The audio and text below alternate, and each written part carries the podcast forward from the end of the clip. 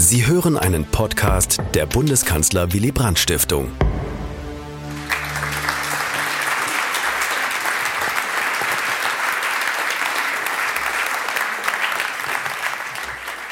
Guten Abend miteinander. Ich sage ungern Abend, weil es noch so schön hell ist. Das war mir ja fast nicht mehr gewöhnt. Und das, der Winter war regenreich. Und ich freue mich, dass so viele sich eingefunden haben. Acht Tage, nicht ganz, sondern wie etwa Tage kürzer nach ihren Wahlen und dem Wahlerfolg, von dem ich Ihnen sagen muss, wer jetzt meint, ich habe die Wahl gewonnen, der muss schon leider sagen, wir haben die Wahl gewonnen. Und so möchte ich Ihnen auch, bevor ich anfange zu lesen, sagen, was wir bisher erreicht haben, war überwiegend parteiübergreifende Leistung. Also das, was auch in meiner Zeit auf den Weg gekommen ist, ob es die Vergewaltigung war, ob es Paragraph 218 war, 219 haben wir erst vor wenigen Wochen, ein paar Monaten durchgesetzt. Ich sage Ihnen, wir kommen ohne parteiübergreifende Zusammenarbeit, schaffen wir keine Geschlossenheit, weil immer darauf gewartet wird, wer sind die Personen, die aus der Reihe schießen. Das ist zwar undemokratisch, denn man muss ja auch Meinungsvielfalt haben, aber manchmal muss man 14 Tage oder drei Wochen den Mund halten. Man könnte auch sagen, die Klappe halten. Weil sonst diejenigen, die in aller Intensität und mit vielen Verletzungen kämpfen. Denn die Veränderung in der Frauenwelt war ja nicht nur eine angenehme. Also all diejenigen, die auch die Filme Die Unbeugsam gesehen haben, wissen, was da los war. Da sind zwar noch nicht die Lösungen drin, aber unbeugsam heißt ja nicht angepasst. Und insofern ist der Film sehr wichtig. Ich möchte Ihnen vorab sagen, ja, ich bin oft gescheitert, aber Scheitern gehörte auch zu meinem Leben. Wieder aufstehen war viel wichtiger. Und ich habe eins wenigstens geschafft, nicht aufgegeben. Und das möchte ich auch heute Abend an Sie vermitteln. Denken wir nicht, die kann es besser oder die ist noch schlechter als ich, sondern was schaffen wir gemeinsam? Weil uns fehlt immer noch die Geschlossenheit. Das haben die Weimarer Frauen damals besser hingekriegt als wir heute. Wir sind ja auch Individualistinnen geworden. Und wenn da steht, Feministin zu sein, ist das Mindeste, was eine Frau tun kann, dann möchte ich Ihnen einfach sagen, was heißt für mich Feministin? Anwältin der Frauen zu sein und eine Beendigung des Geschlechterkampfes herbeizuführen. Denn diese Geschlechterkämpfe, die rauben uns Energien für was Besseres. Und deswegen fangen wir damit an. Und ich will auch kurz erklären, warum ich entschieden kämpfen musste in der Zeit, das ist auch alles im Büchlein nochmal aufgenommen, als eine Reihe von Parteien die Quote aufgriffen. Und am besten haben das, muss ich Ihnen nun hier sagen, die Grünen gemacht. Die haben mit ihrer Parteiengründung in Paragraph 1 festgelegt, wie viele Frauen es sein sollte. Und wenn Sie heute immer noch 59 Prozent haben, haben Sie das gemacht, was auch unsere Parteisatzung im Grundgesetz vorsieht. Wir haben diese Möglichkeiten, Artikel 20, 21 und 38 auch zu nutzen für Satzungen. Also wenn man sagt, wir wollen Freiwilligkeit, ja bitteschön, macht sie doch und wartet nicht immer darauf. Was ich heute nicht mehr bereit bin zu tun, es gehört viel Geduld zum politischen Geschäft. Und ich glaube, wir alle wissen in diesen Tagen, wie wichtig Politik ist und wie sie auch auf ihre Grenzen stößt und dabei abhängig ist von Menschen, die dann aber unterstützt werden möchten. Wir Trotzdem sage ich Ihnen, es gehört auch Achtsamkeit dazu und Duldung und Toleranz. Die haben wir ein bisschen verlernt. Jeder sagt, ich habe Recht, statt mal zu sagen, wir haben vielleicht Recht. Und mit der Politik auch nach Scheitern umzugehen, bedeutet ja für mich Drehtüreffekt.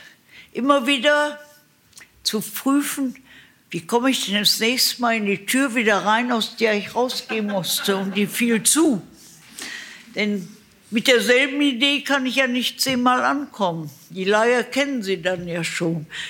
Das ist, und dafür braucht man auch ein kleines Team. Das haben wir ja in der Zeit jetzt der Corona-Pandemie erlebt, was das bedeutet wird, was wir schon von den Industriearbeiterinnen des 19. Jahrhunderts wissen, Architekten sind ähnlich oder an Künstler.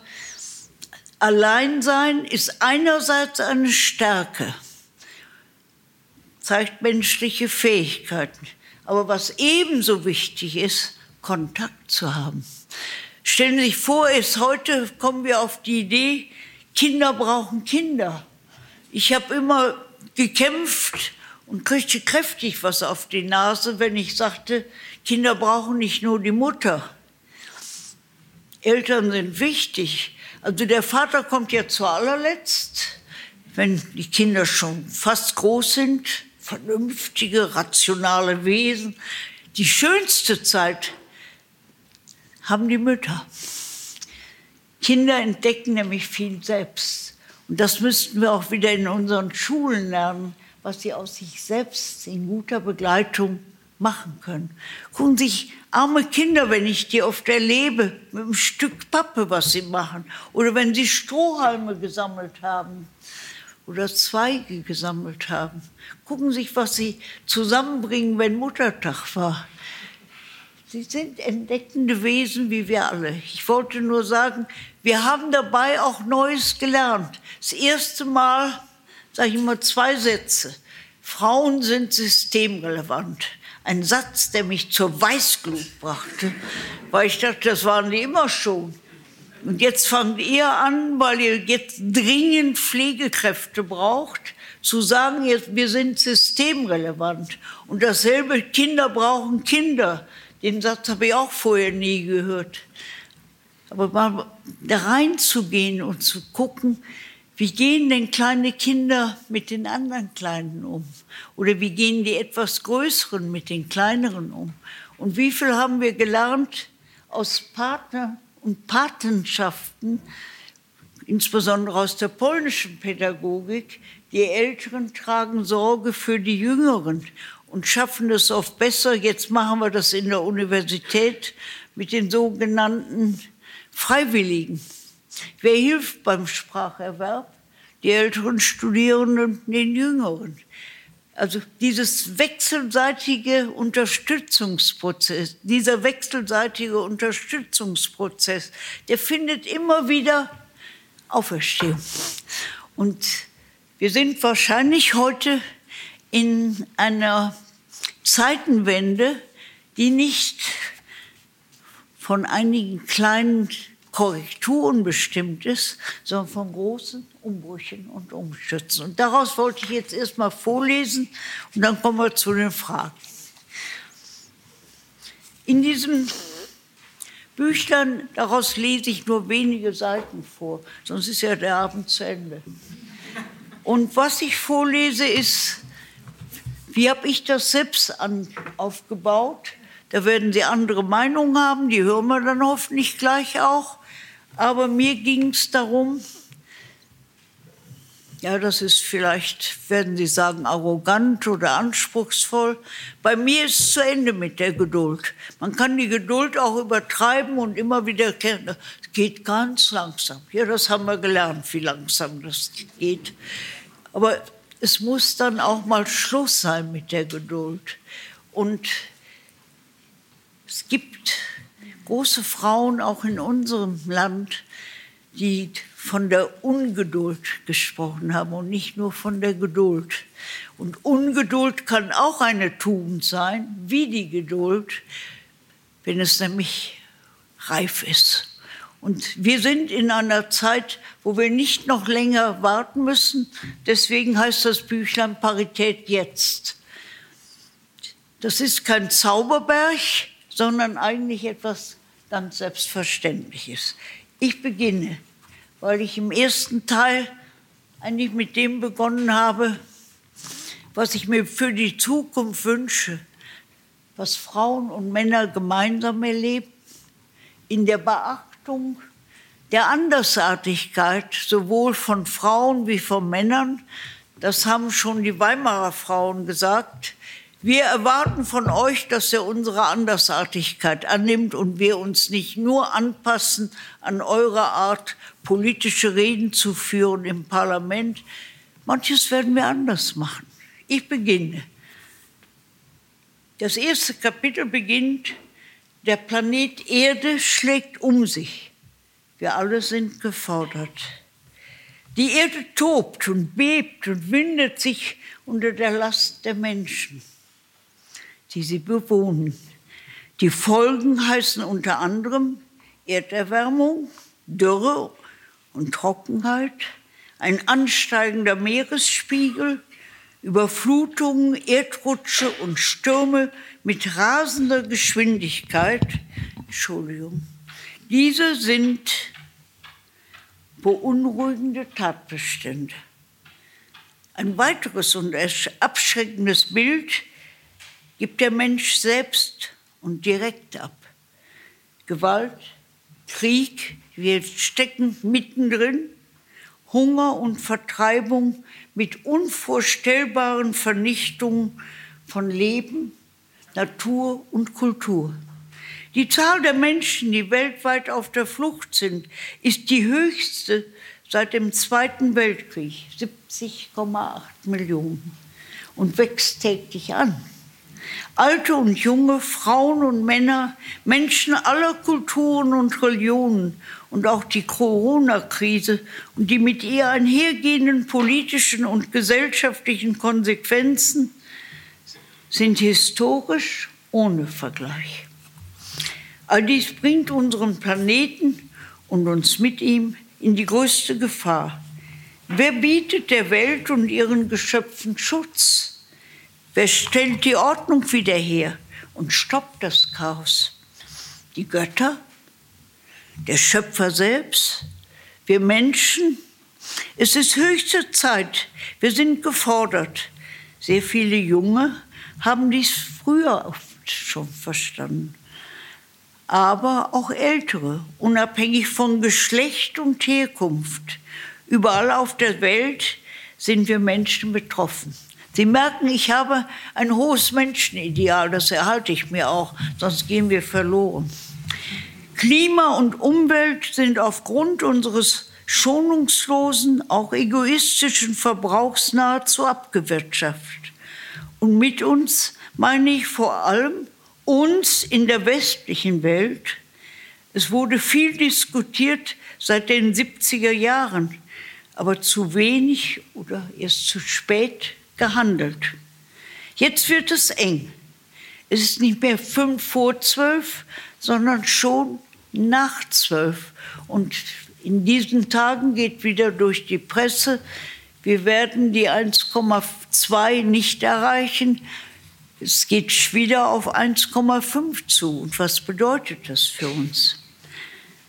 Gerade die junge Generation mit weiblicher Initiative und Führungskraft Stellen Sie sich vor, weibliche Initiative und Führungskraft, von wegen wir können nicht führen, lässt uns Politiker nicht mehr schalten und walten, ohne uns auf die Finger zu schauen und uns zu kontrollieren. Jetzt ist es daran zu handeln, bevor es endgültig zu spät ist. Dafür stehen mit beispiellosem Mut die heute 18-jährige Greta Thunberg sehr kritisiert. Das muss man ertragen, wenn man dahin geht in die Politik. Aber es muss solche Menschen geben, die auch, wie man bei Pubertieren sagen, über die Schlänge schlagen.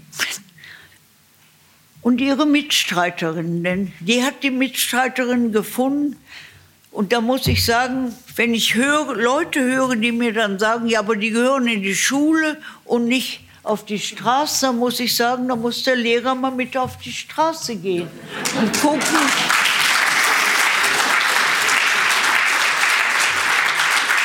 Und gucken, was seine Schülerinnen und Schüler diskutieren und gucken, wenn ich, vielleicht kann ich das ja auch draußen im Wald machen, auf der Wiese in einem anderen Bürgerhaus, wo auch andere Menschen rein können. Warum meinen wir, dass wir nur in der Schule lernen können? Denn das meiste lernen wir zunächst mal außerhalb. Ich bin sehr für Bildung, aber nicht zu meinen, dass das nur eine Theorie des Kopfes ist, sondern das ist das Leben, in dem wir lernen. Dieser Drang zu handeln und die Welt zum Besseren zu verändern geht von Frauen und Männern gleichweltlichen Alters aus. Jedoch fällt uns nicht auf, dass die weibliche Stimme lauter wird, dass ihr Weckruf international unüberhörbar wird. Dies ist die Stunde der Frauen. Kein Dornröschenschlaf mehr, kein Abwarten, kein ständiges Dulden und Delegieren. Sie packen sichtbar an, suchen das Rettende und die Möglichkeiten konsequenter, jetzt kommt das Wort, was man nicht aussprechen darf, radikaler Veränderung ohne Gewalt. Haben Sie keine Angst vor dem Wort radikal, denn man muss manchmal grundlegend denken und verändern, auch wenn man die Veränderung nicht in der gleichen Weise verwirklichen kann. Aber wenn man nur immer in kleinen Häppchen denkt, da sage ich Ihnen die Quote, in der ich gedacht habe, weil ich dachte, so nur kommen wir weiter, muss ich heute sagen, hätte ich damit mal besser noch gewartet und gleich von der Parität gesprochen. Aber es ging nicht anders. Darauf komme ich zurück. Nicht nur Fridays for Future stehen dafür, sondern Millionen Menschen, die jeden Tag für ihre und unsere Zukunft engagiert unterwegs sind. Und lassen Sie sich nicht sagen, da engagiert sich niemand mehr. Also jeder, der sehen will, der hat genügend Gelegenheit, solche Menschen zu erleben und sich selbst wieder aufzubauen. Denn manchmal sind wir sehr resigniert und verzweifelt. Warum sage ich radikal? Einfach deshalb, weil weniger nicht mehr ausreicht. Zu diesem Radikalsein gehören die Kraft zur Lebensumstellung, alternative Ideen, Haltungen und Zielsetzungen, schöpferische Fantasie. Ein Blick zurück in die Geschichte belegt mit einer Fülle von Beispielen, was gerade Frauen hier in bitterer Not unermüdlichen Tatkraft, ihren praktischen Fähigkeiten und ihrer Bereitschaft, das ist ein wichtiges Wort, ihrer Bereitschaft zur Hoffnung geleistet haben. Wir sagen nicht umsonst, die Hoffnung stirbt zuletzt. Wie viele neue Zeichen wurden von ihnen gesetzt und Aufgaben gemeistert. In diesem Sinne waren sie oft radikal, weil sie nicht aufgehört haben, gegen große Widerstände und inmitten scharfer Konflikte einen Weg zu folgen, der genaues Hinsehen und Zuhören und Verständigung den Vorzug gibt und nach dem Scheitern wieder aufzustehen, um weiterzumachen, was ihnen zur zweiten Natur geworden ist. Ohnmächtig und ohne Ideen sind wir Frauen nie gewesen aber im hohen Maße ausgegrenzt von politischen Mandaten und Ämtern. Unterschätzt und von Ideologien umstellt. Also was wir alles über die Fähigkeiten und Unfähigkeiten von Frauen geschrieben und verbreitet haben, Gott sei Dank ist das meiste mit intensiver wissenschaftlicher Arbeit, gerade von Frauen selbst, aber inzwischen auch von Männern widerlegt worden. Also lassen sich auf diese allgemeinen, wir wissen doch, dass Frauen anders sind, heißt immer, sie sind emotional und nicht rational. Wie kann denn ein Kind ein Kind nur emotional erzogen werden und nicht rational denken und handeln. Wovon hat es das wohl? Weil es es gelernt hat und auch erfunden, mit entdeckt hat. Auch in Europa, das von seiner Namensgeberin hier weiblich ist und eigentlich die Europa heißen müsste, wurden allzu lange unsere angeblichen Defizite thematisiert. Zu emotional, zu wenig Distanz und Sachlichkeit, zu wenig Befähigung für das Politische. An dieser Stelle unterbreche ich und sage kurz, auch ich bin so erzogen worden von meinem Vater. Er wollte einen sehr disziplinierten, analytischen Menschen aus mir machen. Das diszipliniert war sehr gut. Das Analytische immer sich zurücknehmen, nie mal laut werden. Das habe ich dann doch in etwas noch jugendlichem Alter aber zurückgenommen und habe gedacht, ich knalle auch mal eine Tür darf nur nicht, wenn die anderen kleine Zornausbrüche nur noch mit Lachen begegnen, dann muss man sich was Neues einfallen lassen.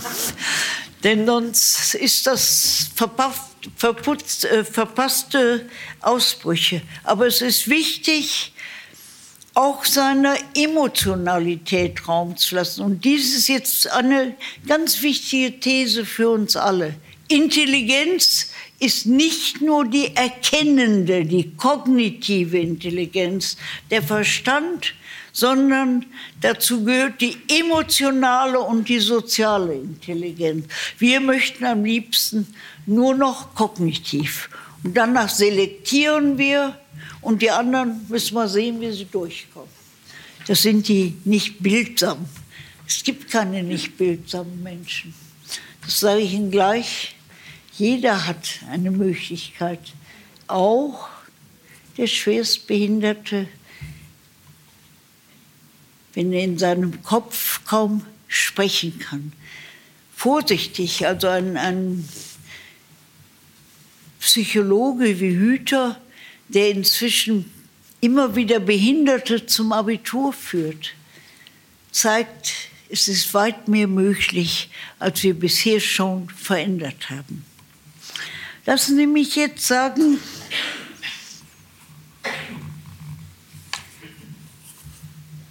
was uns gegenwärtig umtreibt, ist breiter angelegt als die Klimakatastrophe und Corona. Es betrifft unseren Zustand als Gesellschaft, unser Lebensgefühl und unser Lebensverständnis mit neuen Verunsicherungen. Das Vertrauen in die Zukunft ist keine Selbstverständlichkeit mehr. Die menschliche Allmacht zeigt Risse. Gott sei Dank, sage ich da. Sieht sich plötzlich überrascht, auch einer drängenden Fragwürdigkeit ausgesetzt. Das Selbstverständliche ist nicht mehr selbstverständlich. Eine erste Reaktion daraus hieß, das dauert nicht lange an. Die alte Normalität kehrt bald wieder.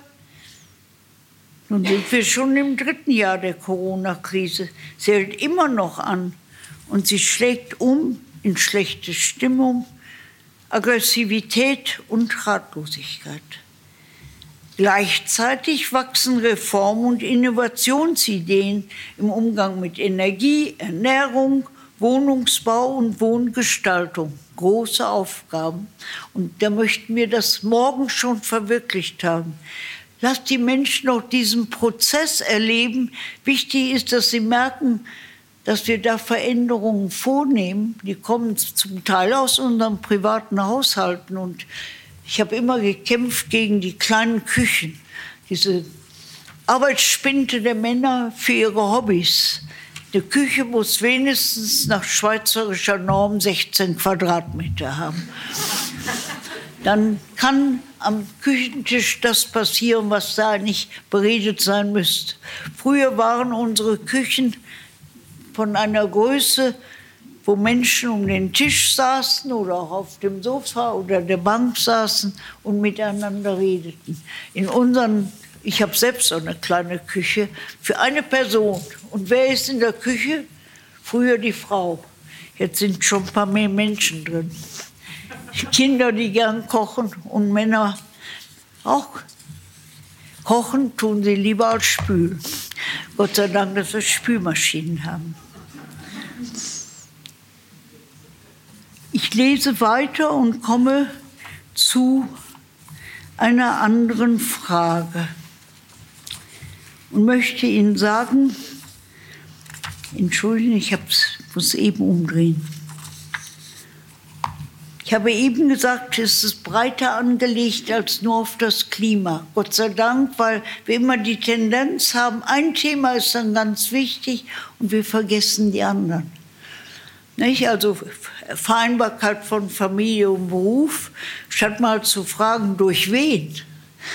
Wenn, solange wir dabei bleiben durch die Frauen, dann müssen wir schon mal sagen, sage ich auch mit Jutta Almendinger, wieso können nicht beide eine kürzere Arbeitszeit haben oder so verteilt, dass die Frau und der Mann Familienaufgaben übernehmen. Inzwischen haben eine Reihe von Männern begriffen, was sie von Kindern, mit Kindern erleben können und lernen können. Und wenn wir immer sie kritisieren, ja, die wollen ja nur spielen mit den Kindern und nicht trockenlegen, ja, dann lass sie doch spielen. Und dann werden sie auch trockenlegen. Auch diese Dinge haben sich so viel verbessert, dass wir nicht ständig fragen können, die wollen das nicht. Die haben mehr entdeckt, aber was sie, worauf sie nicht verzichten wollen, auf ihre öffentliche Rolle. Und da wollen wir genau herein. Politik mitgestalten und nicht eine, einem einzigen Geschlecht überlassen. Wir waren 49 hat die große Elisabeth Selbert, das ist ein großes Vorbild für mich. Die war nie gewollt. Die gehörte nämlich nicht zu den vier Frauen in dem Parlamentarischen Rat. Und die hat dann, Gott sei Dank, mit Hilfe von Niedersachsen ist sie noch reingedrängt worden. Unbeliebt. Da spürten die Männer, von der geht eine besondere Kraft aus. Ein klares Denken, aber auch ein durchsetzungsfähiges Denken. Ich sage zum Beispiel, die hat die haben die Männer gefragt, was macht er denn im Parlamentarischen Rat? Was, denn, was macht er mit den Frauen? Antwort, über Frauen reden wir doch nicht. Und dann hat sie gesagt, ihr seid wohl verrückt geworden. Und dann haben die gesagt, ja, dann mach du doch mal was. Und dann hat sie diesen entscheidenden kleinen Satz, da sehen Sie, Männer und Frauen sind gleichberechtigt, nicht gleichwertig, sondern gleichberechtigt. Die hat wohl sehr wohl gewusst, gleichwertig und gleichberechtigt sind zwei verschiedene Begriffe. Wenn man gleichwertig ist, dann kriegt man so eine Überhöhung hin, aber das hat man noch nicht das gleiche Recht. Also eigentlich hat sie als Menschenrechtlerin gearbeitet und das auch nicht an einem Geschlecht festgemacht, sondern am Menschen, ob Mann oder Frau. Und dieses Menschenrecht wurde Frauen Jahrhunderte vorenthalten. Dann können Sie sehen, was die Weimarer Frauen geleistet haben. Die hatten in der größeren Zahl, nur die Begüterten, keine Schulbildung. Was kauften die sich? Die kleinen 80 Pfennig, jetzt ist richtig, nicht Euro, 80 Pfennig Reklamheftchen, die sahen sie bei ihren Veitern und holten sich Bildung. Nicht? Denn auch eine Lukas hat einfach gelesen bis tief in die Nacht. Und wir haben uns ja auch vieles selbst erstmal geholt. Auch solche Bücher, die wir nicht lesen sollten. Die füge ich immer hinzu. Ich möchte Ihnen hier noch mal zu Ende dieses ersten Abschnitts sagen, der durchaus einsetzt mit dem Planeten Erde. Denn der Mensch braucht eine Behausung. Sie sehen ja, welche Wohnungsprobleme wir heute haben. Und wenn wir die nicht bald lösen, haben wir Zustände wie in Frankreich. Und diese Sache, du bist jetzt noch mal gewählt worden, Macron, aber wir werden dich in Schranken halten. Und in Schranken halten heißt hier, glaube nicht, dass du die früheren die Renten hochschieben kannst und glaube auch nicht, dass wir nur ans Soziale denken, sondern, und jetzt kommt der entscheidende Satz für mich, an die Eigenverantwortung, die wir haben als Gesellschaft, dir zu zeigen, was wir brauchen und nicht wollen. Und diese Auseinandersetzung ist auch bei uns nicht in der Stärke ausgeprägt. Aber Sie brauchen nur, ich habe Romanistik auch studiert, gerne übrigens, aber die Banlieue von Paris, das sind Lebensverhältnisse, die möchte ich niemandem wünschen. Und zwar sowohl für Arme wie für Migranten. Ich komme noch mal auf den letzten Abschnitt zu sprechen, des ersten Kapitels. Unsere aktuelle Lage zu Hause und in der Welt ruft nach Menschen, die sich beteiligen an notwendigen Veränderungen. Es geht jetzt um den Beteiligungsgedanken beider Geschlechter, ganz gleich, ob sie nun älter oder jünger sind, kleiner oder größer. Man wundert sich, große Menschen haben viele Vorteile, aber auch die Kleinen kommen durch.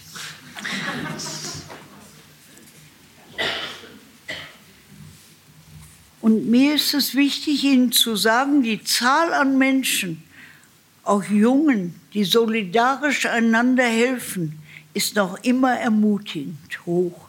Das zeigen die Statistiken, aber zugleich wächst auch die Zahl der Gleichgültigen und Egoisten. Und irgendwann halten wir für selbstverständlich, was uns abhanden gekommen ist oder abhanden kommen wird, wechselseitige, das sind zwei wichtige Wörter, wechselseitige Achtsamkeit und Solidarität.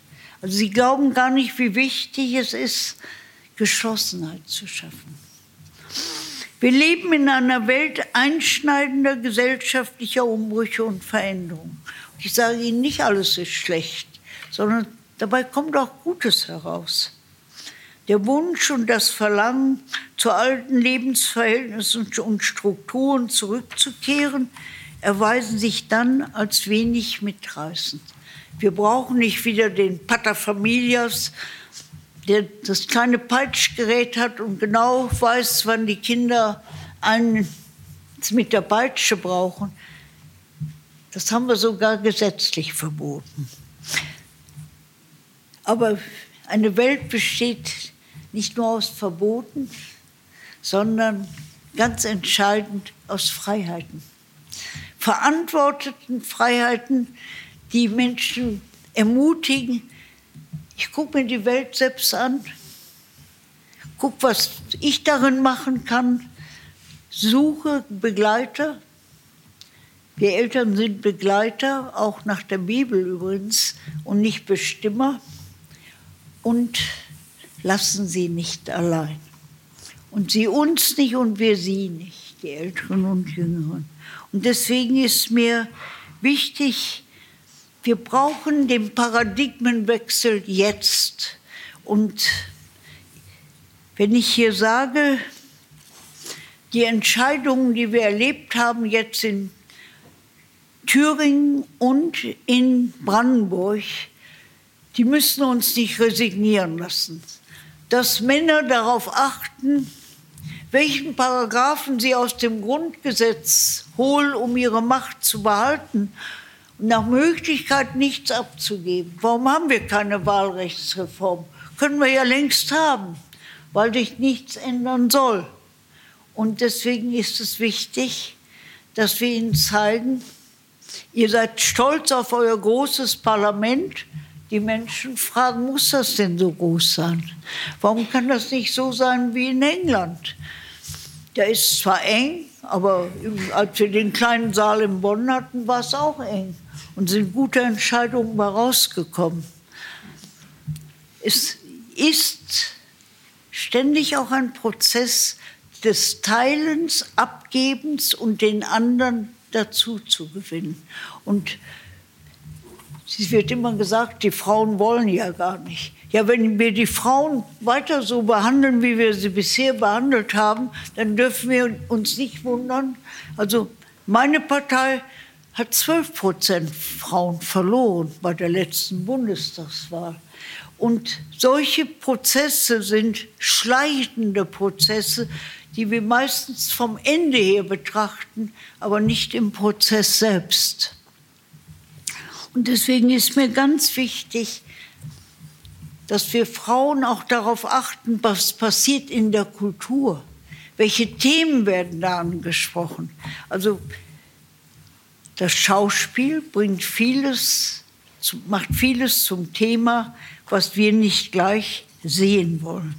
Und deswegen nochmal hier die Frage, wie bin ich denn zu neuen Ideen gekommen? Die lese ich jetzt nicht mehr vor, sondern ich arbeite in den Kapiteln ab, was waren denn unsere Vorbilder? Das können Sie in Kapitel 2 folgende lesen. Aber dann kommt die Frage, was ist das denn mit der Emanzipation? Ostdeutschland hat uns da nicht verstanden. Auch ein Kapitel über die Frauen im Osten habe ich gebracht, weil die anders waren. Die waren zwar nicht emanzipiert, aber sie waren verpflichtet, gezwungen zur Erwerbsarbeit.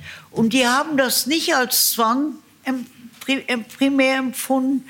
Ihre Kinder waren aufgehoben und das sind nicht alles geschädigte Kinder geworden, sondern wir haben ja erlebt, wie tüchtig die heute auch in ihrer Welt sind. Und sie haben ein eigenes Einkommen gehabt.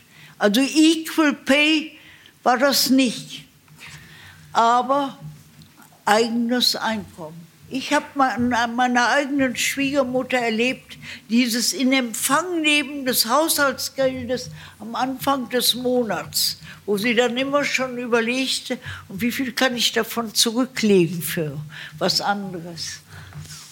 Das ist eine demütigende Erfahrung.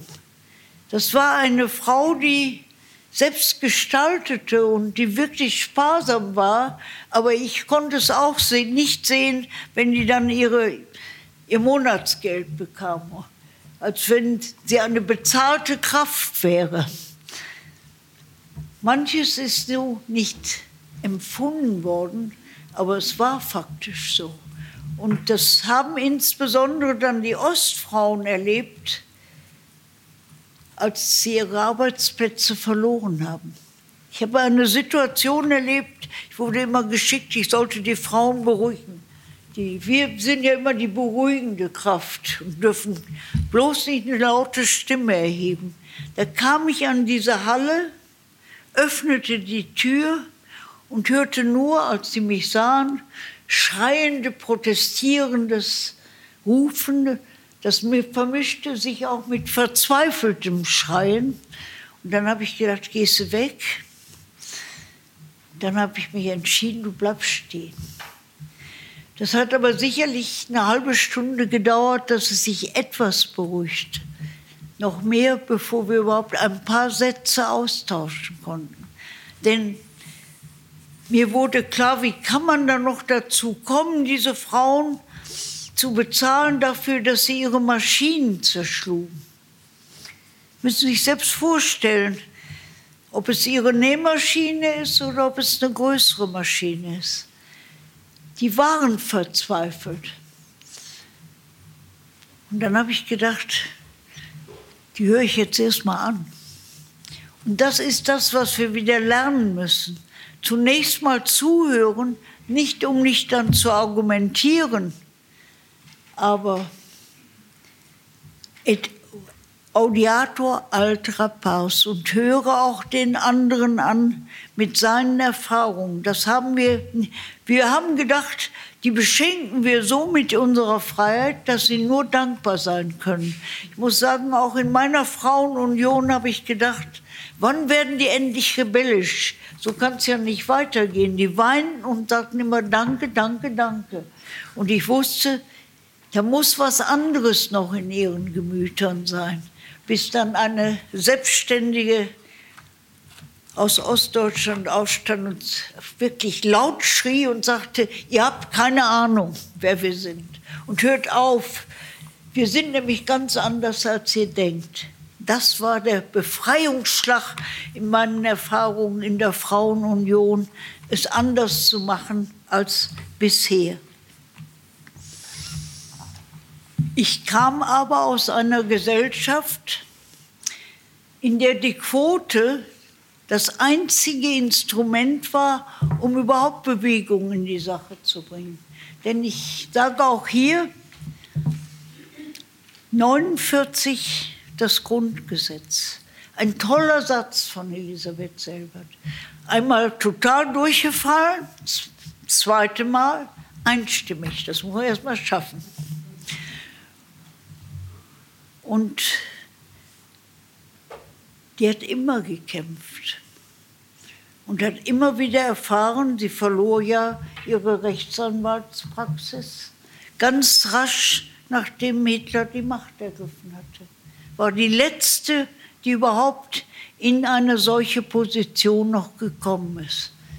Rechtsanwälte, Recht ist eine wichtige Sache, auch für uns Frauen wenn man Recht hat, eine Rechtsgrundlage hat, muss man nicht bitte, bitte machen und sagen, sei doch so gnädig und so gütig, mir doch zu helfen. Insofern, Rechtsgrundlagen sind wichtig. Aber in der Zeit von 49 bis 87 haben wir nie 10 Prozent Anteil von Frauen im Bundestag gehabt was wir hatten, 49, neun Ministerpräsidenten. Heute haben wir noch ganze drei. Und das sind alles SPD-regierte Länder. Wir haben keine im Augenblick mehr aus FDP ist ja nicht allein regierend. Da sage ich auch Gott sei Dank. Denn es sind die Zweierbeziehungen immer besser, als wenn einer allein das Sagen hat. Und wir brauchen Weiterentwicklung, weil immer noch ein Teil unserer Parteien sagt, das wird schon kommen. Ich muss Ihnen sagen, meine Erfahrung ist, jedenfalls in der Zeit, als ich dabei war, und ich bin auch nicht als Feministin geboren. Ich war froh, dass ich studieren konnte und habe das anfangs alles gar nicht gemerkt, was da an Machtverhältnissen war. Ich habe nie eine Frau als Dozentin oder Professorin erlebt. Gab es eigentlich in den 50er Jahren, in frühen 50er Jahren nicht. Das ist heute ganz anders. Da sind Männer auch unter den Druck gekommen, das ändern zu müssen. Es ist immer noch nicht genug, aber Frauen in Führungspositionen, das ist kein Spaziergang. Und es ist wichtig, dass wir Frauen nicht meinen, das machen die da oben schon im Parlament. Auch die in Parlamenten sind. Und mir ist das kommunale Parlament, wo wir besonders viel Frauen verloren haben. Zum Teil haben wir nicht mal mehr 10 Prozent. Wir waren mal bei 25. Da muss man Regelungen schaffen. Denn Beteiligung heißt, Einfluss nehmen auf die Gestaltung unserer Welt. Und deswegen sage ich hier noch einmal, dass es ganz wichtig ist, das Wort Parität nicht mehr länger als Fremdwort zu behandeln, sondern im Prinzip gleiche Anteile von Männern und Freien, Frauen. Und das ist auch keine Quote, weil ich verstehe junge Frauen und Frauen überhaupt. Also ich habe meine ersten Stellungen alle als Quotenfrauen gehabt. Ich bin davon überzeugt, dass sie auch bestimmte Fähigkeiten hatte, die geschätzt wurden. Aber da, muss, da muss eine Frau rein, Quotenfrau. Ich finde, das Schlimmste, was man einem sagen kann, wir nehmen nicht, weil wir die Quote erfüllen müssen. Und dann heute mit den Fähigkeiten, die Frauen in Breite haben, ob sie den Zuwachs selbst in Naturwissenschaften nehmen, den Zuwachs in Biologie und Chemie. Biologie ist noch stärker als Chemie. Wir sind da immer noch an, an Schwellen, die wir weiterentwickeln können. Aber nicht mit Regeln, wenn ihr diese Quote nicht erreicht. Wir sind erst in den 90er Jahren in der CDU zu dieser 96 zu dieser freiwilligen Quote gekommen. Und wenn das bei der zweiten Wahl wieder schiefgegangen ist, dann war es halt schiefgegangen. Da steht, ist eine Sollbestimmung, aber nicht Sollbestimmungen in Gesetzen, können Sie davon ausgehen, die sind fade. Darauf zu bauen, das machen die Menschen schon, nein, wenn sie es umgehen können, umgehen sie es. Und mein Nein zur Quote heute ist darin begründet, eine Beteiligung beider Geschlechter erfordert verbindliche Regelungen und nicht Freiwilligkeit. So nach dem Motto, wer die Macht hat, soll sie auch behalten. Wir brauchen eine Wahlrechtsreform, nicht eine Verfassungsreform.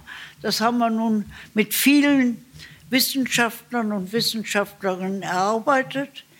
Aber wir brauchen gesetzliche Grundlagen.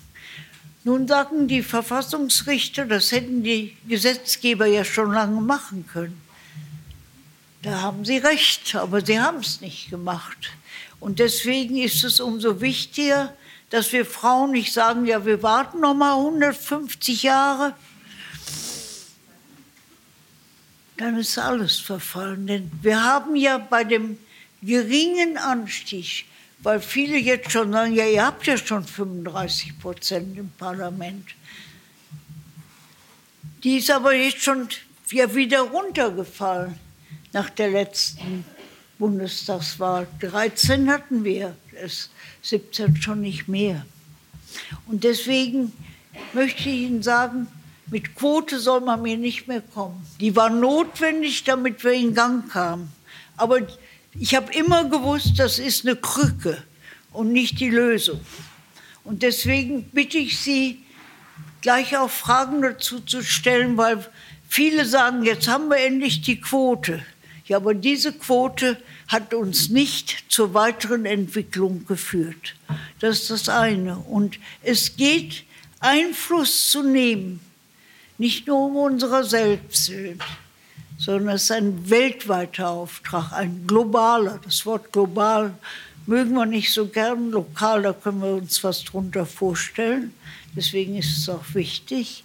Aber mein Haupteinwand ist, wenn die Hälfte der Menschheit nicht beteiligt wird an der Gestaltung der Welt, dann ist sie in Unordnung. Und deswegen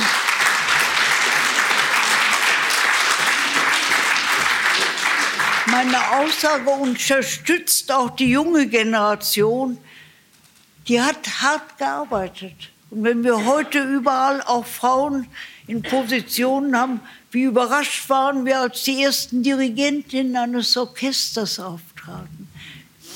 Nicht, das war nicht nur die Mutter Sophie, sondern daran haben viele Frauen gewirkt. Als es nicht mehr mal Weiber waren, sondern gestaltende Kräfte in der bildenden Kunst, sowohl in der Malerei wie in der Holz, wie in der Tonkunst und so weiter. Wie aus den kleinen Bildern, die sie vorher malen durften, große Bilder wurden.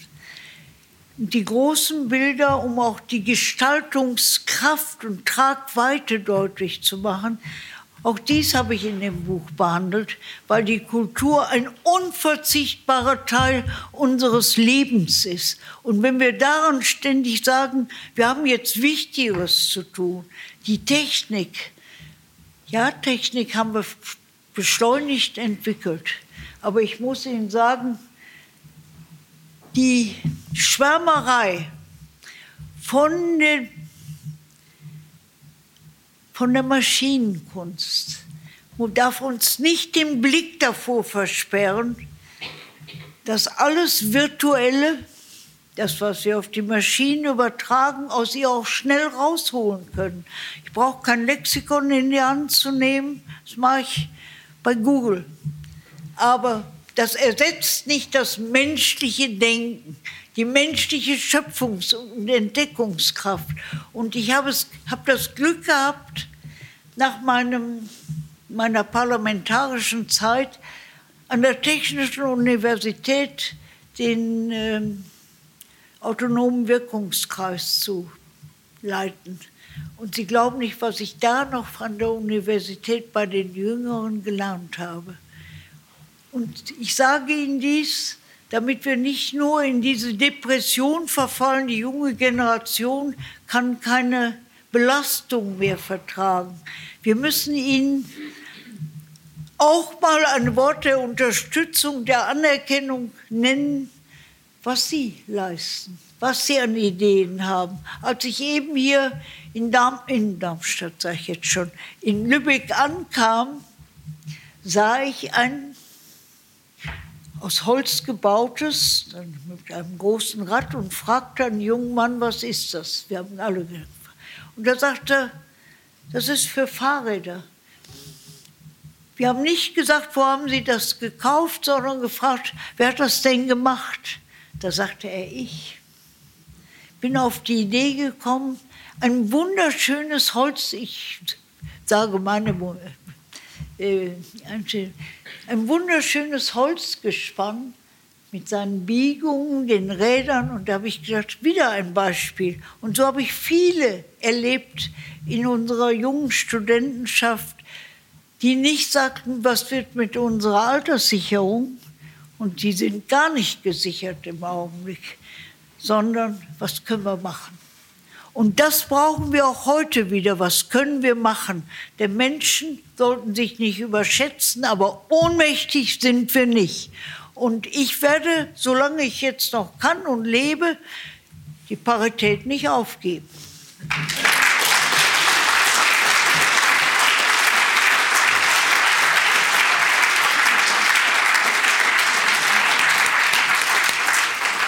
Das wird noch harte Kämpfe kosten, auch mit unseren politischen Gruppierungen, aber die müssen gekämpft werden.